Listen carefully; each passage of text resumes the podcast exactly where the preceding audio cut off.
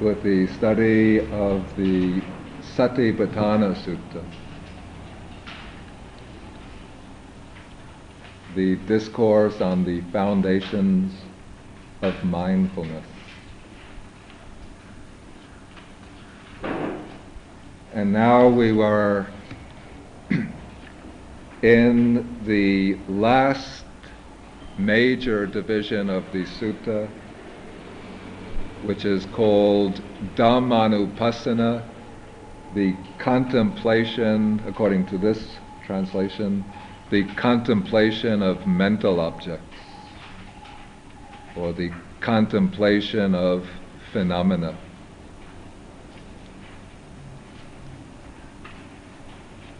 And as I explained last time, this division of the sutta has five sections, and the first of those five sections is the section on the five hindrances, the Pancha Nivarana.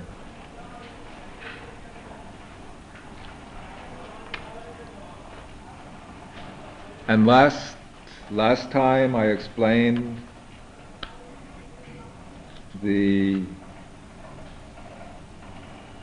section on sensual desire, which is the first hindrance, kama chanda.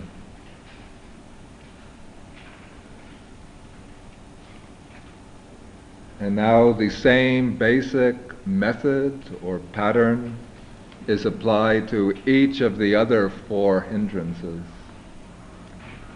The second hindrance is called in Pali Vyapada or Vyapada, and that is sometimes translated as ill will. And this includes all negative states of mind or negative evaluations of an object or negative responses to situations and to persons, anger, ill will, hatred, resentment, antagonism,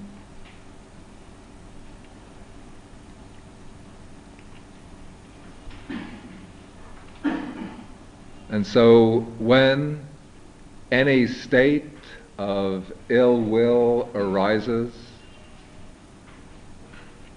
then the meditator notes that it's present.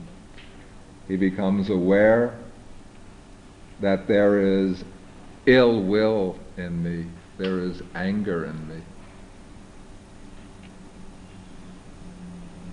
He doesn't identify with the anger and ill will and think, now I have become angry, I have become irritated, I have become resentful, but he just recognizes that, that, that, that there is this mental phenomenon of ill will which has arisen. Then, when that ill will fades away and ceases, then one knows that there is no ill will in me. Or else, if after a long time ill will doesn't arise at all, then one also might become aware simply that there is no ill will in me, no anger in me.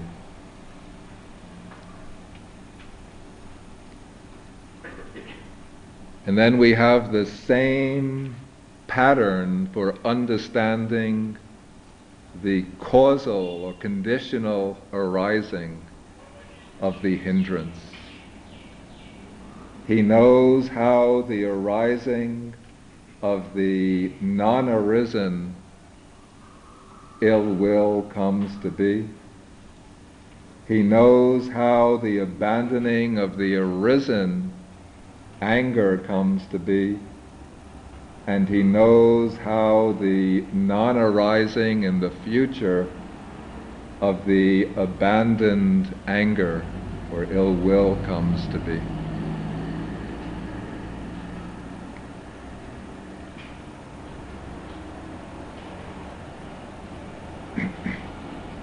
okay, so we have three statements here.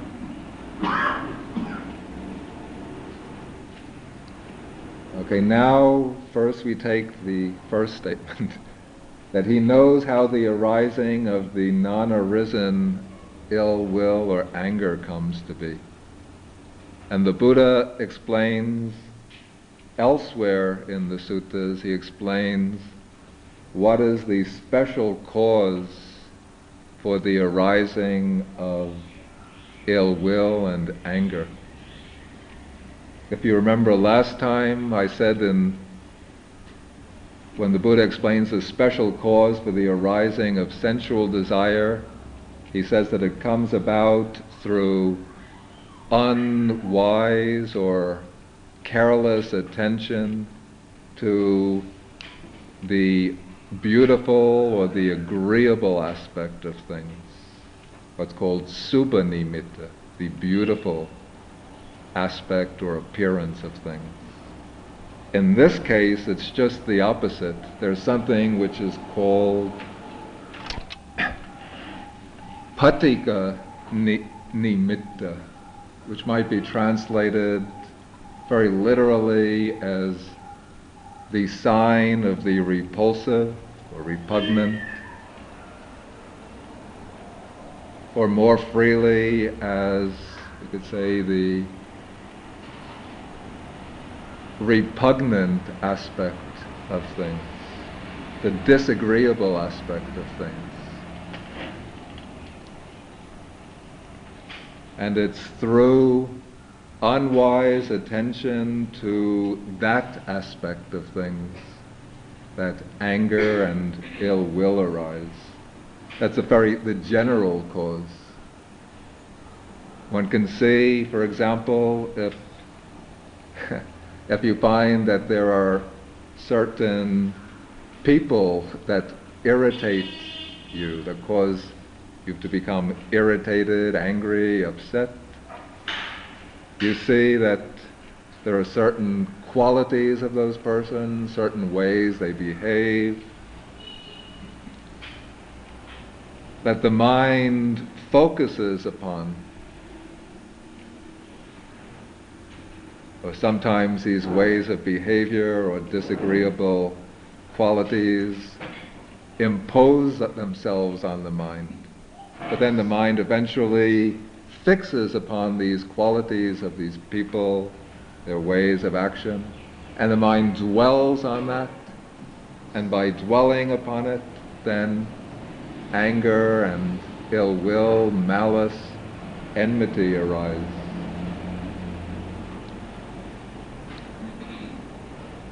Again, there can be certain just objective situations that one finds disagreeable. And it's when the mind fixes upon that disagreeable aspect of these situations that ill will, anger, or mental discomfort arise. And so these people who are disagreeable and these external situations that are disagreeable, generally these can't be changed very much. I mean, perhaps to a limited extent we can change the way other people behave or we can change the external environment, but there are limitations to our ability to do so. And in such a case, to overcome ill will and resentment, what we have to do is to change our attitude towards these things. And we first change our attitude by changing the way the mind turns to these situations, the way the mind attends to them or considers them.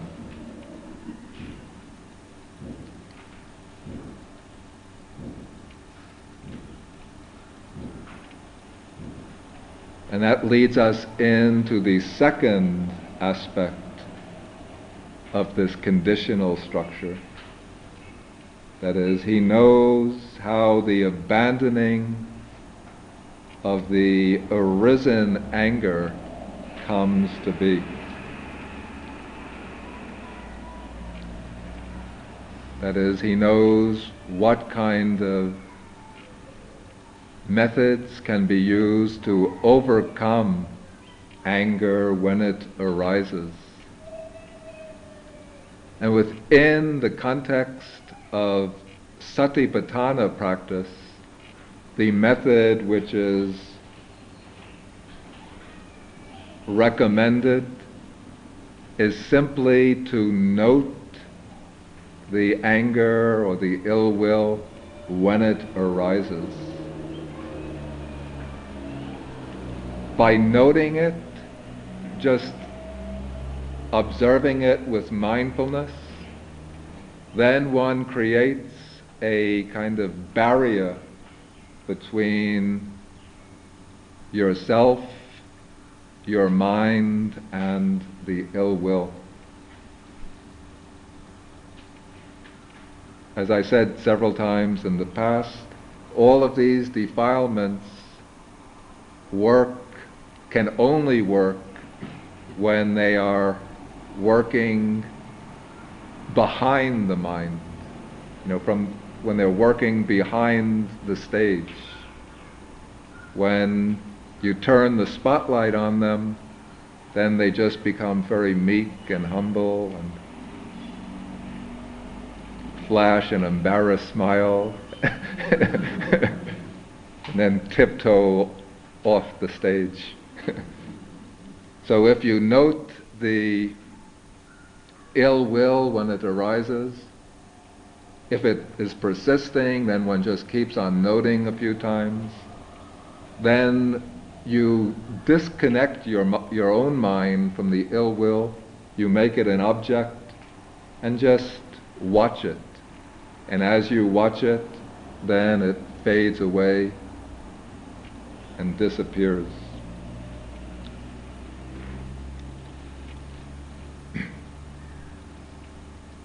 But if ill will and anger become or have become very stubborn and persistent traits of one's character, then the Buddha recommends as the most effective way to overcome ill will is the practice of metta bhavana. That's the development of loving kindness. This is especially the method to use in regards to other persons, when other persons are the generally the cause for the arising of anger and ill will.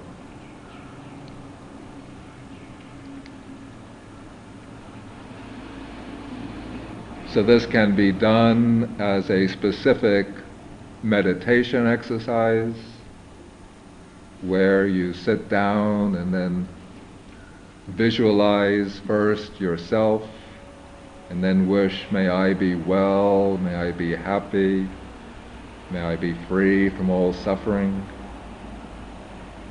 Then when the mind gets softened with feelings of loving kindness towards oneself, then one thinks of first a person that one respects and admires,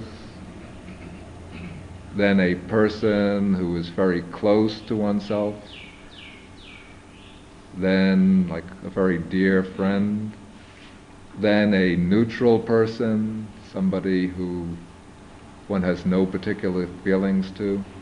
Then after the mind gets softened in practicing loving kindness to these people, then one can direct the mind towards those persons who arouse feelings of enmity. One can consider that just as I want to be well and happy, so these persons also are exactly the same. They want to be well, they want to be happy, And just as nobody wants to undergo suffering, so these persons also want to be free from suffering.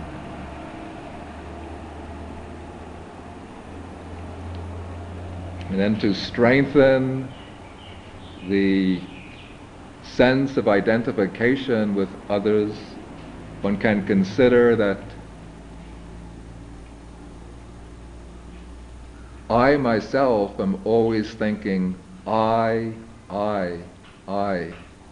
So my world always centers around the idea of I.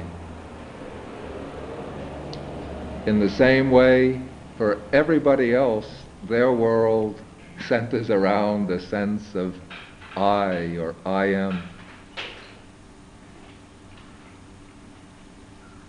And so if one considers that everybody is, exactly alike in that respect, then one can see that it's just through almost a play of chance, of chance circumstances, that I'm thinking I in regards to this particular personality, whereas Mr. Smith is thinking I in regard to his particular personality. But what's common to all of us is that we are thinking I, I, or I am in regard to our own particular personality. And for that reason, we all want to be well, to be happy, and we should consider that everybody else is in exactly the same situation. Okay, so that's just very sketchy treatment of the way to develop metta as a specific meditative exercise. But also in day-to-day life also, when anger and ill will arise towards particular people, then one should use these same types of reflections. Like if anger is arising towards this person, Mr. Jones, Mr. De Silva, then you think, well, I want to be well and happy. Now he too is just a human being like me. So he too wishes, doesn't want to become ill, doesn't want to suffer from poverty, from afflictions. So in that way, even if one just brings in such thoughts momentarily from time to time in day to day life, gradually they will replace the thoughts of anger and resentment.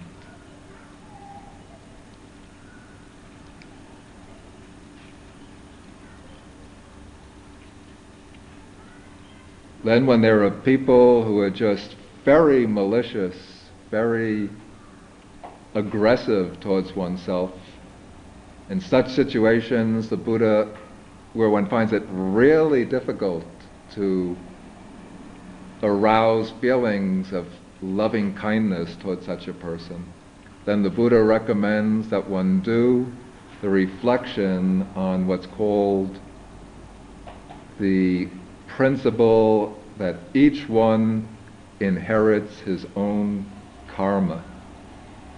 That somebody is repeatedly nasty towards me. And I tried to be kind to him, tried to be nice, but the more I try, the nastier he becomes. And so then I become upset and angry and tempted to retaliate in that case, the Buddha suggests one reflects on the law of karma. That if this person is going to be cruel and malicious to me, then that is his karma. And he will eventually meet with the results of those evil actions. I mean, I've tried everything I could to change him, to alter his attitudes, but he just persists, then one just has to look at it with equanimity and consider that he'll reap the results of his karma. And if I were to retaliate in any way, to try to get vengeance, then I'm just creating bad karma for myself, karma that will eventually come back to me and bring harm and suffering to me. And so if I want to protect myself for the future, then I should just try to bear the situation with patience. In fact, I can apply the law of karma to the situation and consider that the reason why this person is treating me in such malicious, spiteful ways is because of my own past karma. That I have sown seeds of unwholesome deeds, maybe in previous existences, and now they're coming to fruition. And this person is just an instrument of my own karma. And in fact, one could even reverse the situation or turn the whole situation on its head by thinking that this person who's so cruel and nasty and mean to me is really a tremendous help to me because if I'm going to develop the Buddha's path, I have to really be able to perfect the quality of patience. And if everybody is very kind and sweet and helpful to me, then I'm not really developing, I don't really meet opportunities to develop patience.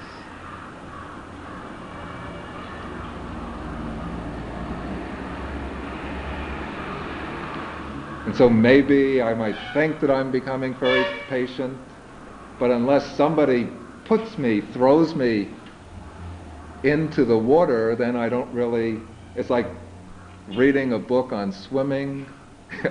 you know, you, you read all of the explanations of all the different breaststroke and what butterfly, whatever. But whenever you put your toe into the water, the water is too cool, and so you never learn to swim. But somebody pushes you into the water, then you have the opportunity to learn how to swim. so this person who's very nasty and mean to me is really the one who's like my teacher, who's helping me, teaching me how to develop patience. and so one should, to avoid becoming angry and upset with that person, you think, wow, I should really be very grateful to that person since he's giving me wonderful, rare opportunities to develop patience. okay, so those are some methods for overcoming ill will. In fact, in the Visuddhimagga, in the section on the development of the Brahmaviharas, it says that when all the methods for overcoming a particular hostile person fell, then the best method is to, or the, the best alternative that remains is to give that person a gift. Since often giving a gift is able to transform attitudes. Okay, so these are some of the methods for the abandoning of the arisen anger that has come into, or he know, okay, methods for abandoning the arisen anger. And then he knows how the non arising in the future of the abandoned anger comes comes to be.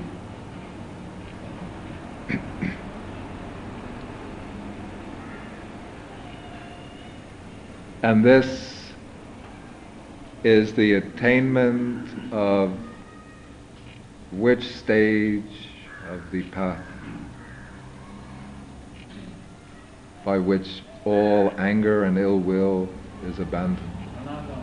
The anagami, that's the third of the four stages of enlightenment, the path of the non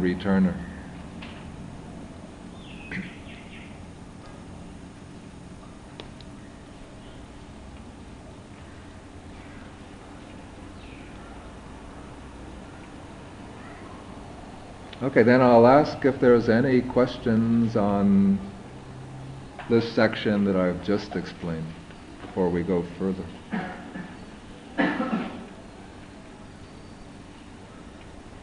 Instead of human beings, sometimes animals also can you know, walk to say, I, you know, I have a nice vegetable dance, Yeah, Yeah. enjoy and then go Yeah. Yeah. Then next morning when I, when I see some animal, I- so what, what I might do, get of that. Excuse me? Then I feel rather some evil towards the animal.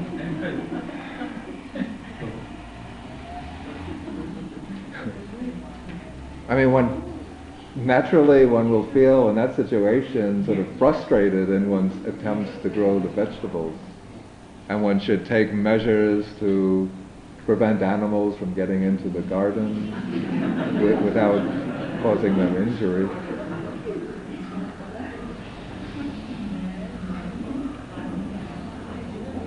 But one shouldn't have feelings of ill will towards the animal. Then I can make this up that patient, I can say, animal helps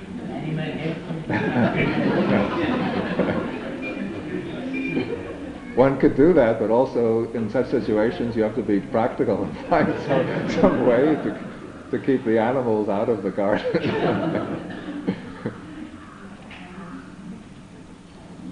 Did, did the Buddha himself uh, occasionally get angry at the monks in the Sangha, for instance, when they weren't uh, showing proper reverence towards the alms food and taking many things for granted? And was there occasion when he would feel he would have to scold them, and he would scold them with irritation? Not with anger or irritation, because in the Buddha, all of these unwholesome mental states, they've all been cut off and abandoned so that the unwholesome states themselves don't arise. But there were, have been various situations where, say, the monks don't behave in proper ways, then the Buddha would speak to them sternly. So there's not anger or ill will in his mind, but mentally, say, he's displeased with the Sangha or with the behavior of certain monks, but it's not a state of ill will or anger or irritation, but it's just the situation in which he has to lay down the line and sometimes even speak sternly to particular monks and give them admonitions. Yeah.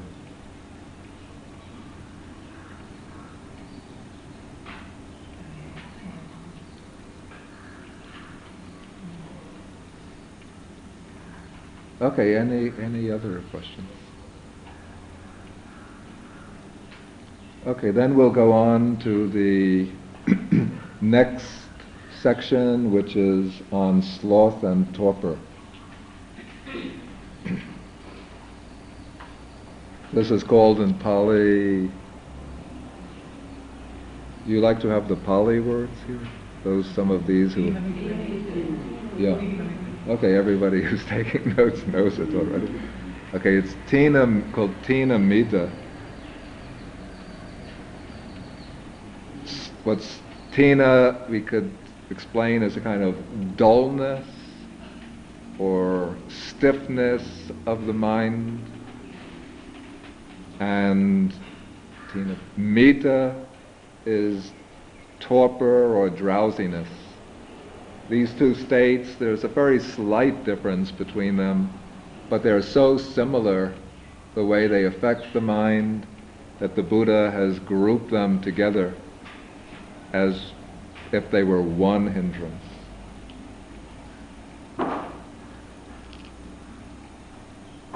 And so when sloth and torpor, or dullness and drowsiness arise, then one knows there are sloth and torpor in me. Or when sloth and torpor are not present, then one knows there are no sloth and torpor in me.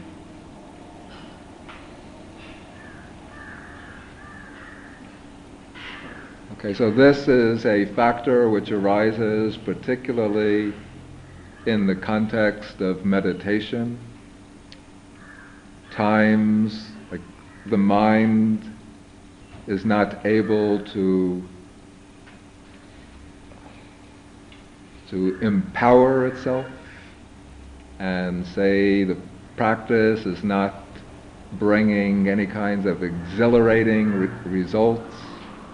One has a rather perhaps dull subject to begin with, like following the in and out breath, the rise and fall of the abdomen. And because of the simplicity of this object and the monotony of the attention,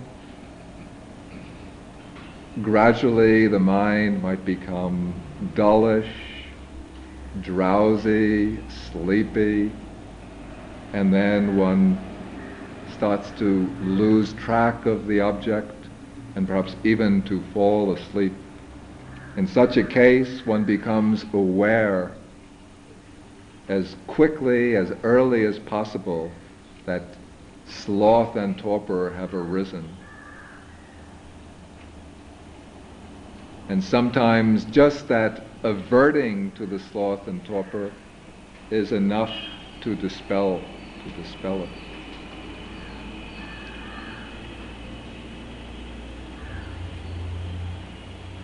And then when sloth and torpor have faded and disappeared, then one will note that sloth and torpor are no longer present. Or if the mind has been continually very alert and awake, then one might just note briefly that there is no sloth and torpor in me.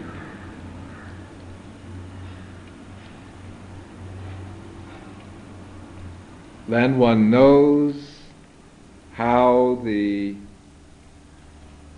arising of the unarisen sloth and torpor comes to be.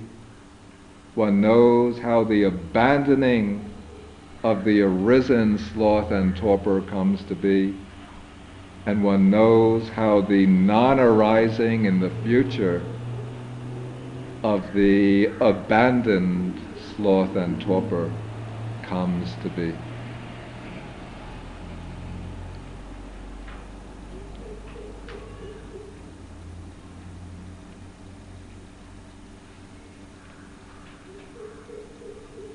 Okay, in this case, first one knows how the arising of the non arisen sloth and torpor comes to be.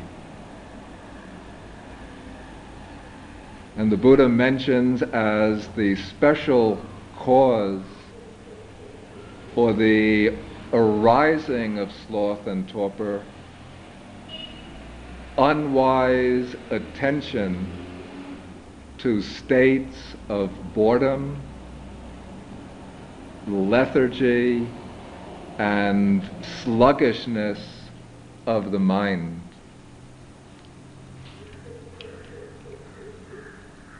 And this, I have to admit that I found this something of a little bit of a problem since it seems to be saying that sloth and torpor seem to be roughly equivalent to boredom, lethargy, and sluggishness of mind. So if unwise attention to sloth and torpor is the cause for the arising of sloth and torpor, then it seems to be that one has created a vicious cycle, and it's hard to know how to break out of it. But I saw a good explanation of this by a Burmese monk who said what is meant by unwise attention to states of boredom, lethargy, and sluggishness of mind is simply not being aware of them when they arise. So sloth, or we say some degree of boredom, some degree of lethargy, some degree of sluggishness of mind, this tends naturally to arise.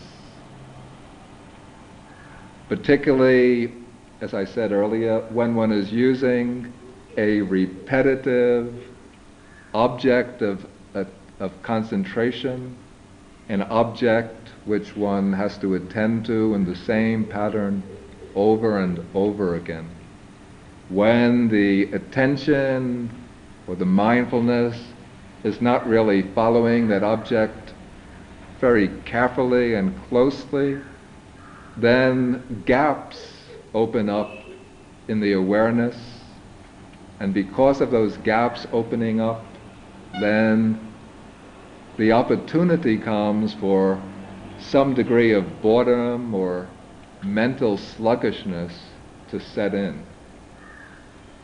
Now, if one is highly alert and one notes that boredom or sluggishness, as soon as it sets in, then it will be dispelled. But if one doesn't attend to it, it will gather momentum until it builds up force and then it becomes full scale sloth and torpor, thina middha. And so when one knows that the arising of unarisen sloth and torpor comes about because one doesn't pay careful attention to these states of boredom and lethargy when they arise at a very subtle level, then one knows immediately that one way to bring about the abandoning of the arisen sloth and torpor is to attend to it when it arises.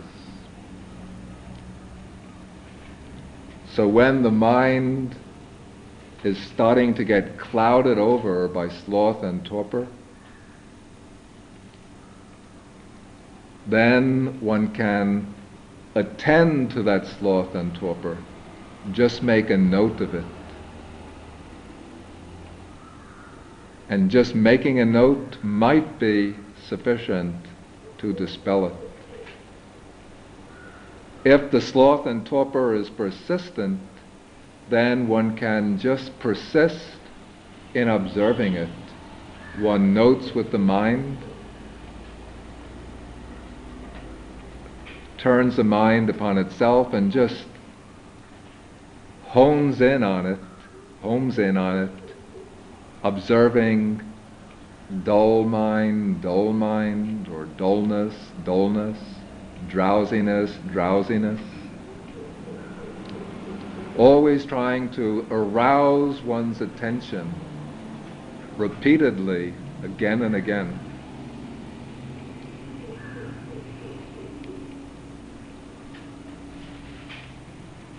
If this doesn't work, then there are certain alternatives that the Buddha recommends.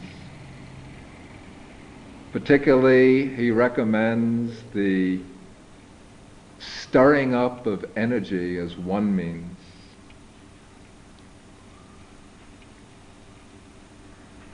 Whereas actually the main means of dispelling sloth and torpor is stirring up the energy.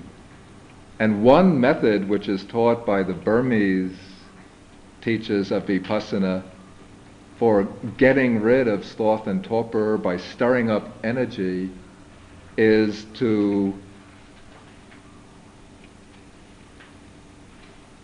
increase the objects of attention within the process of meditation. One of the causes, as I said, for the setting in of sloth and torpor is boredom with a very repetitive, monotonous object, like just following, say, the rise and fall of the abdomen.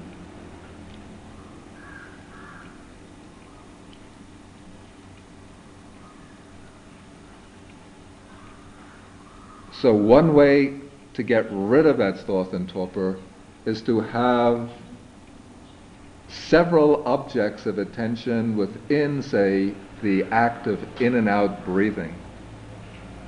So one method recommended by the Burmese teachers is, for example, one is breathing in and following the rise then one is breathing out, following the fall, rise, fall, rise, fall. Through that, the drowsiness is coming in. What one would do is to add a different object just at the interval between the rise and the fall. Just at that split second where the whole process comes to a halt one might just for a moment become aware of the whole form of the body. So one is observing the rising, then at the end of the rising, just for a split second, one is aware of the body sitting. Then one is following the falling movement. When the falling movement comes to an end, then one might become aware of a touch sensation, say the touch of the backside against the cushion. So then one becomes aware of touching. Then there takes place rising. At the end of the rising, aware of sitting. Then the falling takes place, falling. Then one becomes aware of touching in this way, instead of just having rising, falling, rising, falling, one has rising, sitting, falling, touching, rising, sitting, falling, touching. And so by increasing the number of objects, then the mind has to be extra alert, since if it tries to get away with just nonchalantly following the routine of rising, falling, rising, falling, it's going to be missing these split second objects at the end of each of the two main phases. And so when one does this, maybe five minutes, ten minutes, that special effort of being alert for those split second intervals awakens and alerts the mind.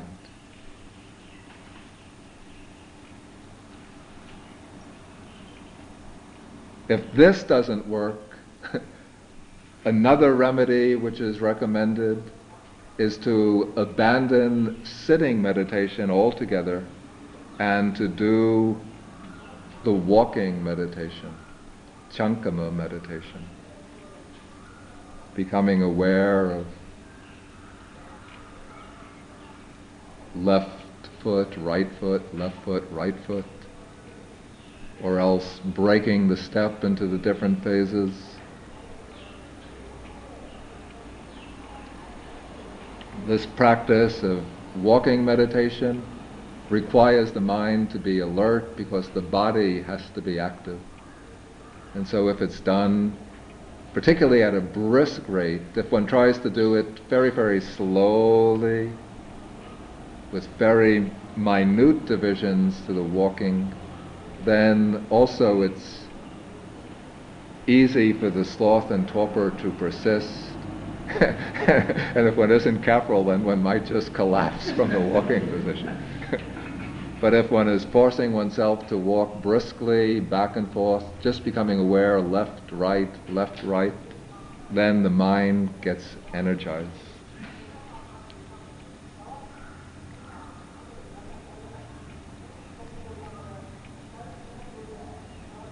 Okay, there are a variety of other methods which are mentioned elsewhere in the suttas and the commentaries, but I think this should be sufficient.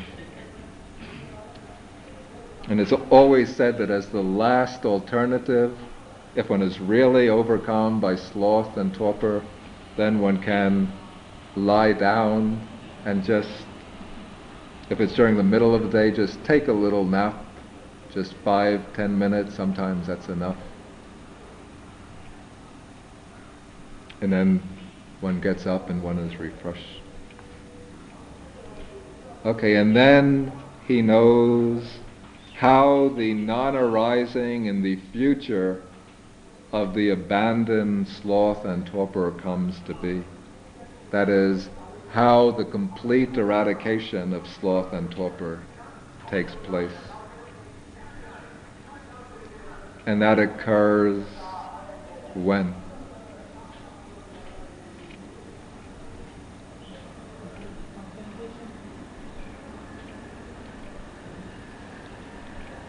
This is the complete abandoning so that it can never arise again in the future.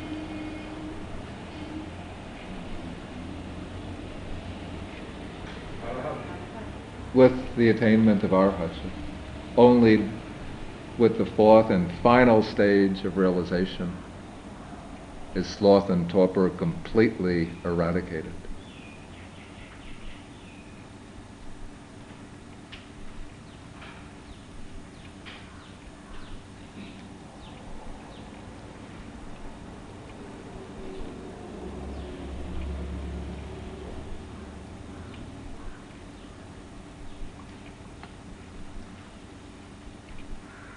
Okay, now we come to the next section, which is what's called agitation and scruples, or we might call it restlessness and worry.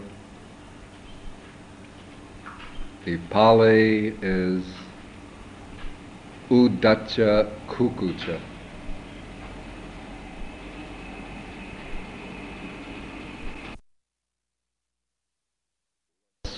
Ordinarily intended by worry in English usage. Kukkucca, which is often translated as worry, which I follow here, has the specific meaning of worries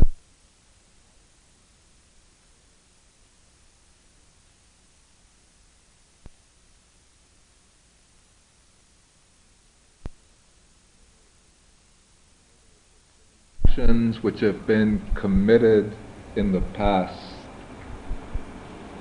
It's sometimes also rendered as remorse.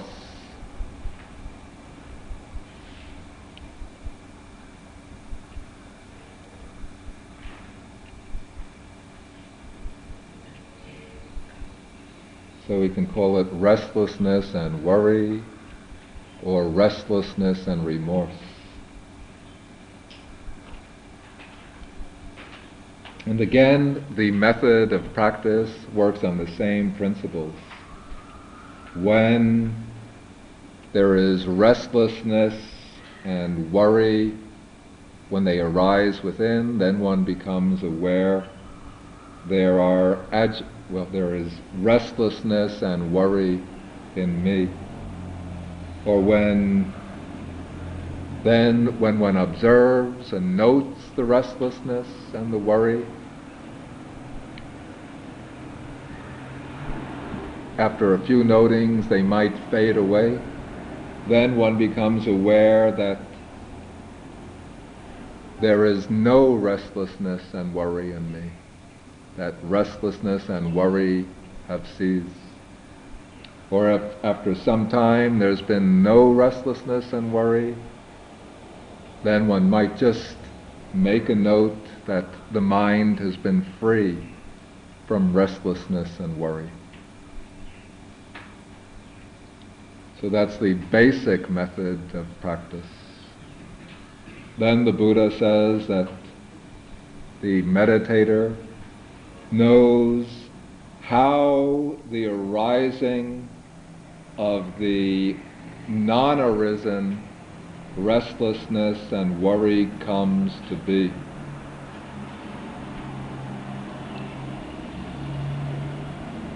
He knows how the abandoning of the arisen restlessness and worry comes to be. And he knows how the non arising in the future of the abandoned restlessness and worry comes to be.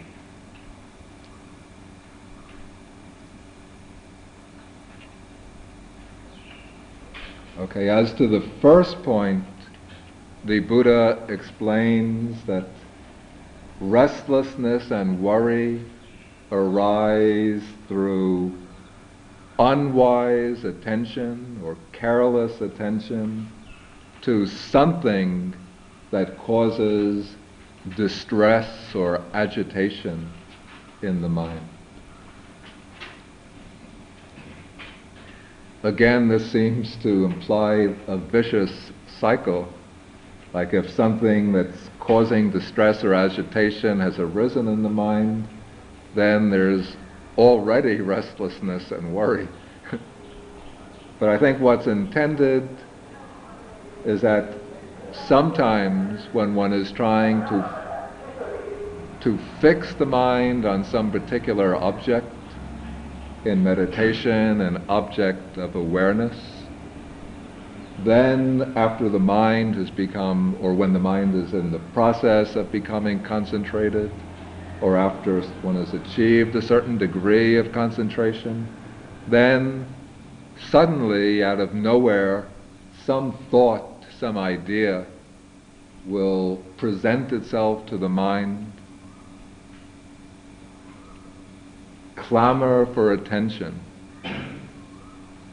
And if one doesn't attend to that intruding idea wisely, that is, by noting it or by just by observing it, but instead one lets the awareness slip and allows that intruding thought to take over, then that tr- thought will trigger a whole series of restless and agitated and worried thoughts.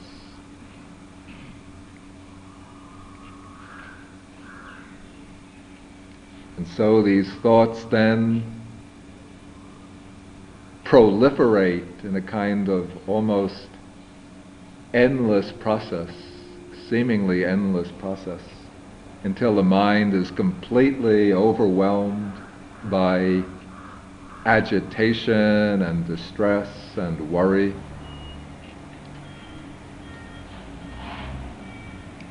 And so one knows that unarisen restlessness and worry come to be by carelessly attending to this disturbing object which has presented itself to the mind.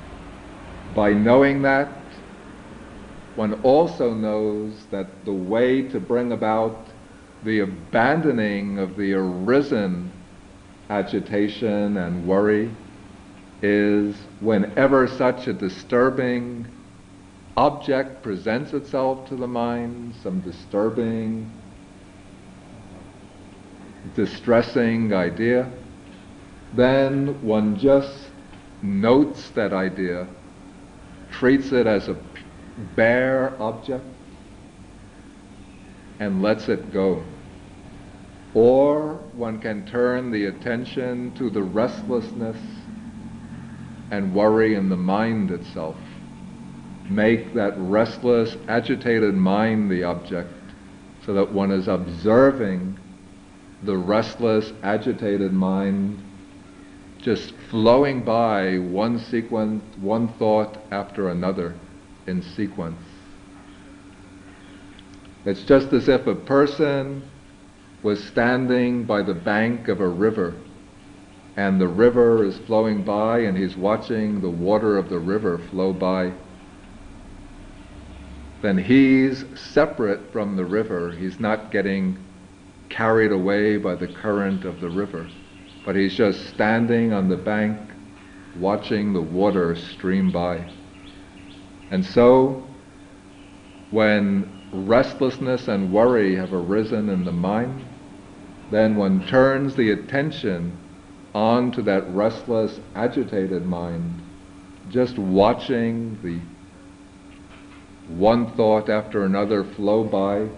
And as one is watching these thoughts, again, they get drained of their power till they become just feeble little thoughts, barely restless, following one another. Then the space between them will increase till that sequence will break off, and then the mind will be able to settle and become concentrated again.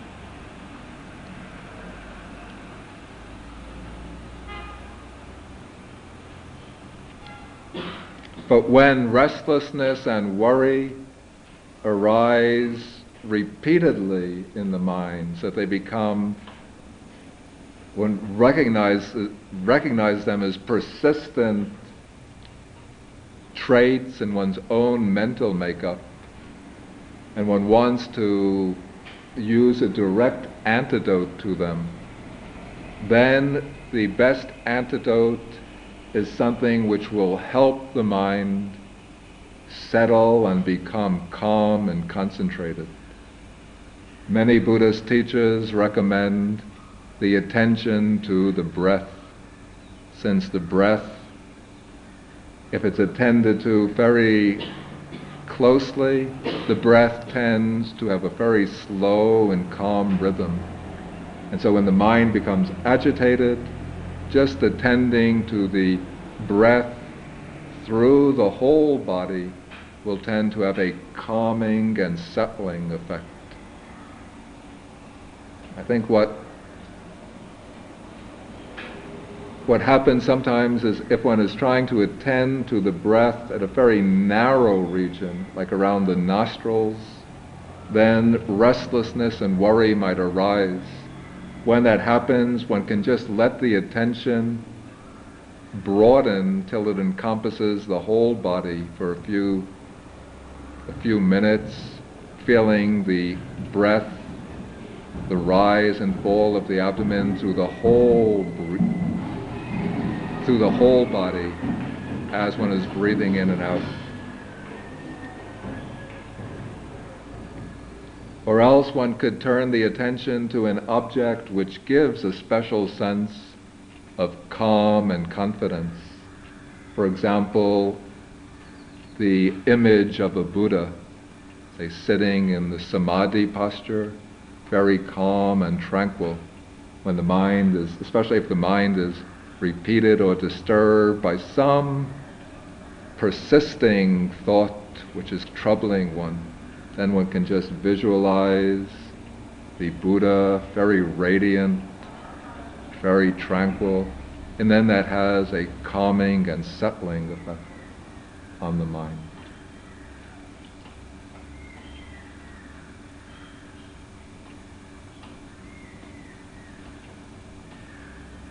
And then he knows how the non arising in the future of the abandoned restlessness and worry comes to be. That is, one understands how the complete final eradication of restlessness and worry comes to be. And when does that take place?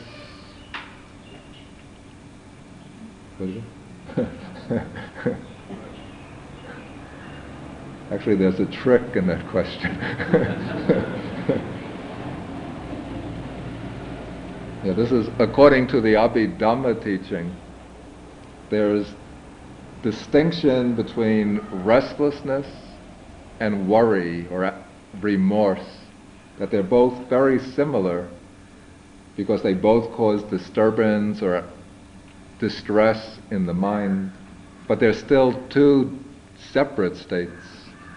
And remorse is cut off at the third stage, the stage of non returning.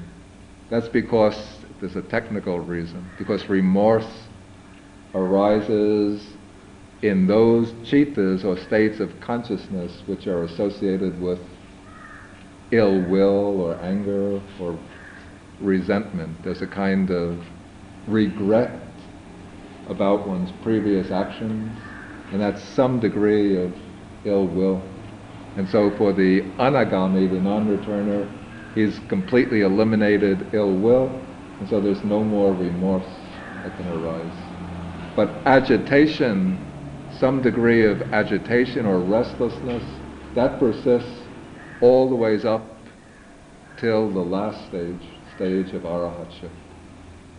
So even the anagami can have a very, very subtle residue of little restlessness or little disturbance from time to time in the mind.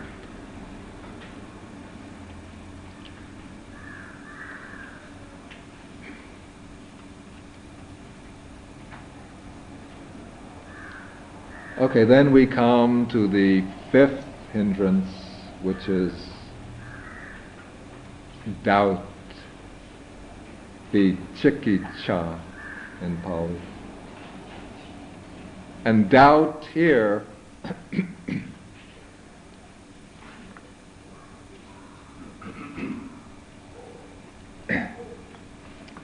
means, has a specific meaning of doubt regarding the triple gem and doubt about the training or doubt about one's own ability to fulfill the training, to follow the path.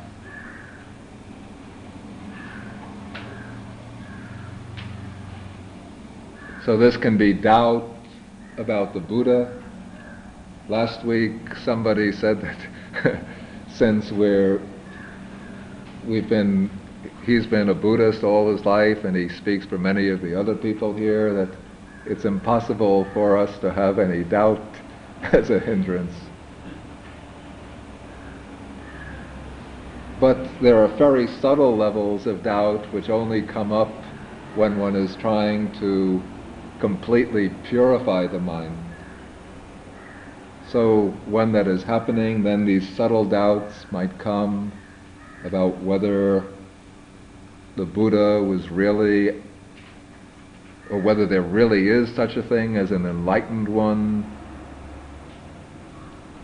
whether the Dhamma, the doctrine taught by the Buddha, is the true teaching, the absolute truth. Maybe somebody who is, say, a scholar who's been trained in the critical method of scholarship might start to doubt how much of these texts really come to us from the Buddha and how much has been added by later generations of monks. And then somebody might have doubt about the Sangha, whether there, there is really, there have really been those who have followed the path and have reached the levels of, any of the levels of enlightenment they might have doubt about whether the training, the practice, is really effective in general, or doubts about whether they are really capable of following this practice. So these are doubts that come up. Sometimes they're coarse doubts, sometimes they are subtle doubts. Doubt here doesn't include doubt about things, you know, outside of this particular sphere. Doubt about whether it will be possible for man in the future to travel beyond the solar system. doubt about whether this theory, uh, this version of the quantum theory is correct or that version is correct. Those doubts are not relevant to this particular context. Okay, so he, when doubt is present, he knows that it is present. When it's not present, he knows that it is not present. Also, he knows how the arising of the unarisen doubt comes to be.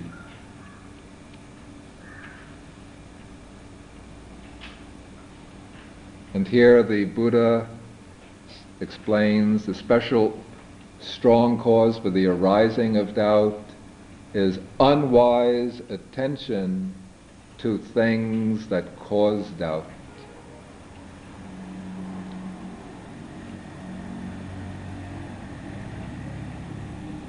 And this refers specifically, I have to say, to the situation of one who is trying to train his mind in the practice of satipatthana. In those situations, one should be making the attempt to get rid of doubt by noting it when it arises and by not giving attention to those matters which cause the doubt to arise. So those are means for abandoning doubt when it arises within the situation of training the mind in meditation. But outside this context, the Buddha does not say that one should not give attention to things that cause doubt, that one should just accept what he teaches, what the tradition teaches, that one should just accept it with trusting faith. But rather, in those situations, the Buddha says that one should investigate and inquire in order to resolve one's doubts.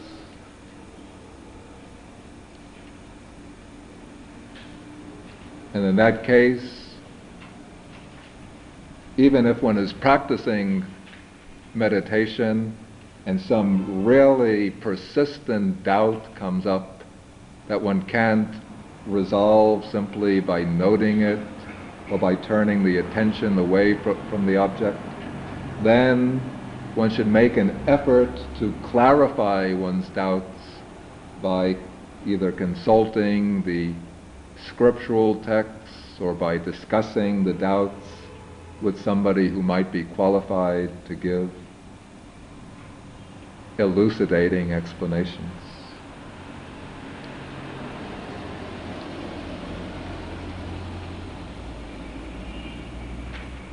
So those are ways in which the abandoning of arisen doubt come about,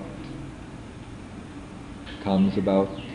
And then he knows how the non-arising in the future of the abandoned doubt comes to be.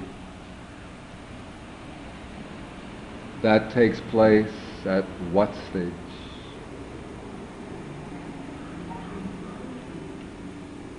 The ar- abandoning of the I'm sorry, the non-arising in the future of the abandoned doubt.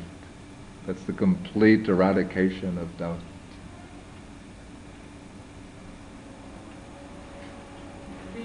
With stream entry, sotapatti. Because the stream, one who has reached stream entry, has seen for himself the truth of the Dhamma with direct insight, direct vision. And so he knows that the Buddha is the enlightened one. He knows that the Dhamma is the true teaching on the real nature of things. He knows that there have been those who have reached the planes of the enlightened ones, and he knows that this path will lead to the final goal, even though he still has maybe a long way to go, but he has no doubt at all about any of these matters.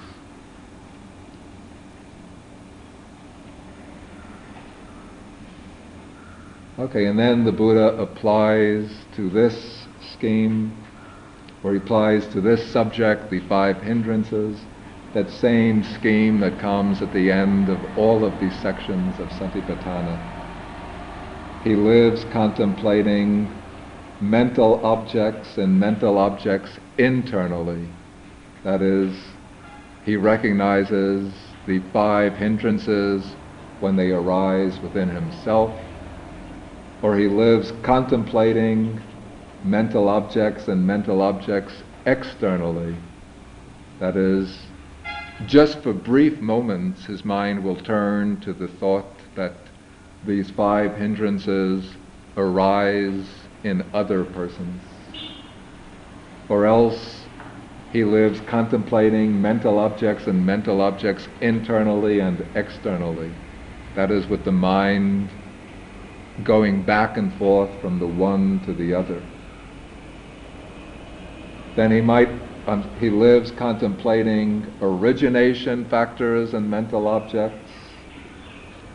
He lives contemplating dissolution factors and mental objects, or he lives contemplating origination and dissolution factors and mental objects.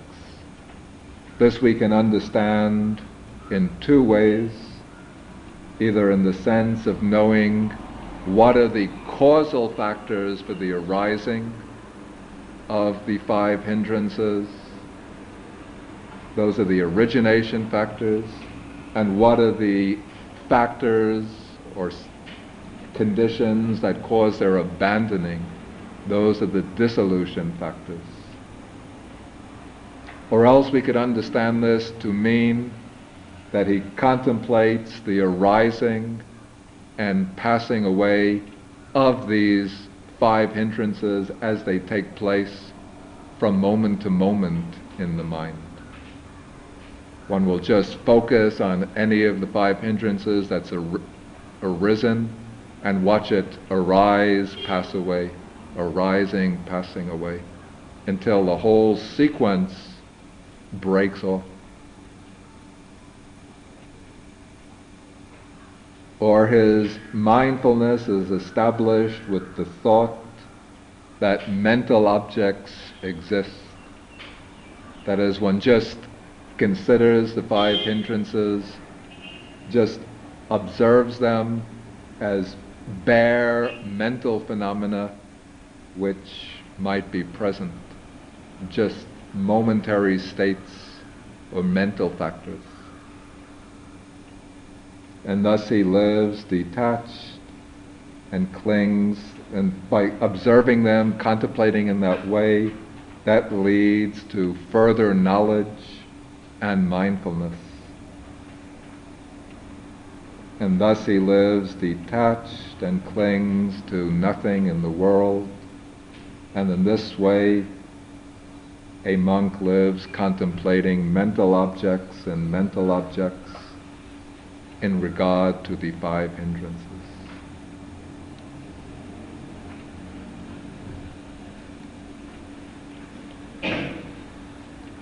Okay, that will be the main part of the discussion. Now, if there is any questions, then please feel free to ask them.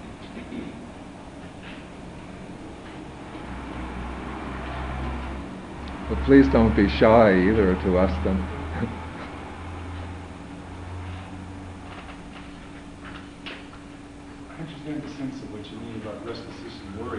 Mm.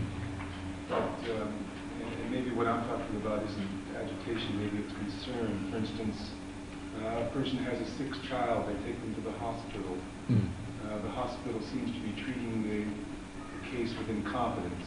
Mm-hmm. mm-hmm. How could one, at that point, remove themselves and, and try to calm themselves down? What's needed is to get people moving, to try to get some attention to you know, to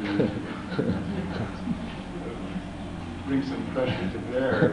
With anger and impatience. Excuse me? With anger and impatience. They come, and of course, in situations like that, it's understandable and excusable that they will come. And so one shouldn't, if they do come, one shouldn't condemn oneself for giving rise to them. At the same time, we recognize that we would be better off and perhaps even more effective if we can make a firm exertion but without being overcome by the agitation and distress. And so what one might do, say the, you're sitting there with a sick child and people are not, the hospital workers are not attending, one might pause, observe one's breath for three or four rounds till the mind settles down. Then one gets up and acts, and one can speak firmly. Maybe if one thinks that the display of what seems to be anger is necessary to get them moving, one might even make a display. Well, maybe one should be a little cautious. Sometimes Sometimes even a friendly attitude will get them to work more effectively. If one shows anger, then they might want to be spiteful and they'll deliberately delay. At any rate, it's possible to act effectively in the world without being driven by restlessness and by distress. And some of these methods will also enable one. In fact, this raises an important point that I should make, which I, I don't think I've been making or placing enough emphasis on, and that is that the practice of many of these methods that come in the Satipatthana Sutta are not only for situations when one is sitting in the formal meditation period, but also these are ways that can be used to deal with the mind within uh, situations of day-to-day living. So and can we call this again uh, clear comprehension of the mental activities, mental phenomena, uh, like physical activities now? Definitely, yeah. There is some, in fact, the, what's called sampajañña, which is translated clear comprehension. That is definitely working here when we have this understanding how the arising of the non-arisen such and such comes to be, how the abandoning of the arisen such and such comes to be. That's clear comprehension. In fact, the verb used here is pajanati, which is understand, which it's related to sampajañña is the noun, which it comes from the same verbal root. knowledge and mindfulness should mean, should mean clear comprehension. Well, also clear comprehension would be involved there. But I was thinking especially, particularly in this, where one knows the causes for the arising and the abandoning, but also when that those mental states exist and one becomes aware of them as just existing, then that will also be a type of clear comprehension.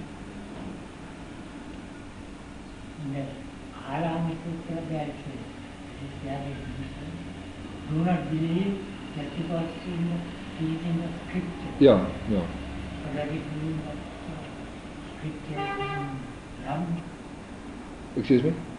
Does it mean that uh, do not believe that because it is in the Dhamma, scriptures mean Dhamma?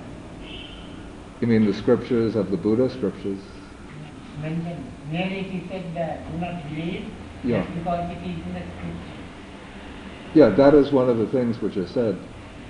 In the case of the Kalamas, the Kalamas were not yet followers of the Buddha. And so the Buddha said, and they would, many teachers, religious teachers would come to visit them, and each one would teach his doctrine as being the supreme teaching, and he would attack the doctrines of other teachers. And so the Kalamas were very confused, and they didn't know what to believe, who to trust. And so they came to the Buddha and they explained their problem. Then the Buddha didn't say, Well, forget about those people, you can believe me. Instead, the Buddha said that doubt has arisen about matters over which it is right to have doubt. Then he said, don't depend on, pretty much it's about 12 things, including the scriptures of others, don't depend on authority, what authoritative tradition, hearsay, purely logical reasoning. Don't even go just out of trust in impressive teachers, but you should examine things for yourself and what you find you can believe after examination that you should accept, and what you find that you have to reject through examination that you should reject. So that's the kind of approach for clearing up doubt when there are genuine occasions for doubt.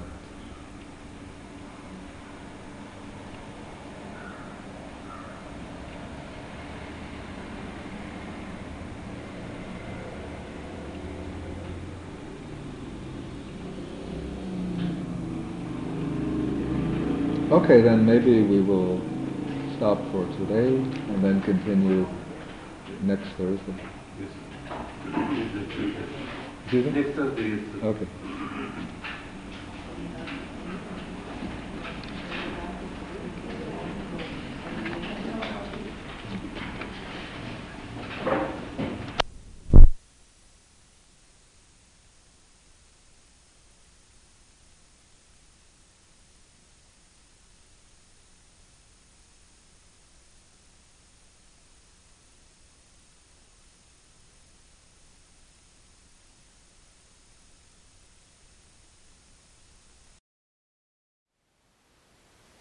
Thank you for listening. To learn how you can support the teachers and Dharma Seed, please visit dharmaseed.org slash donate.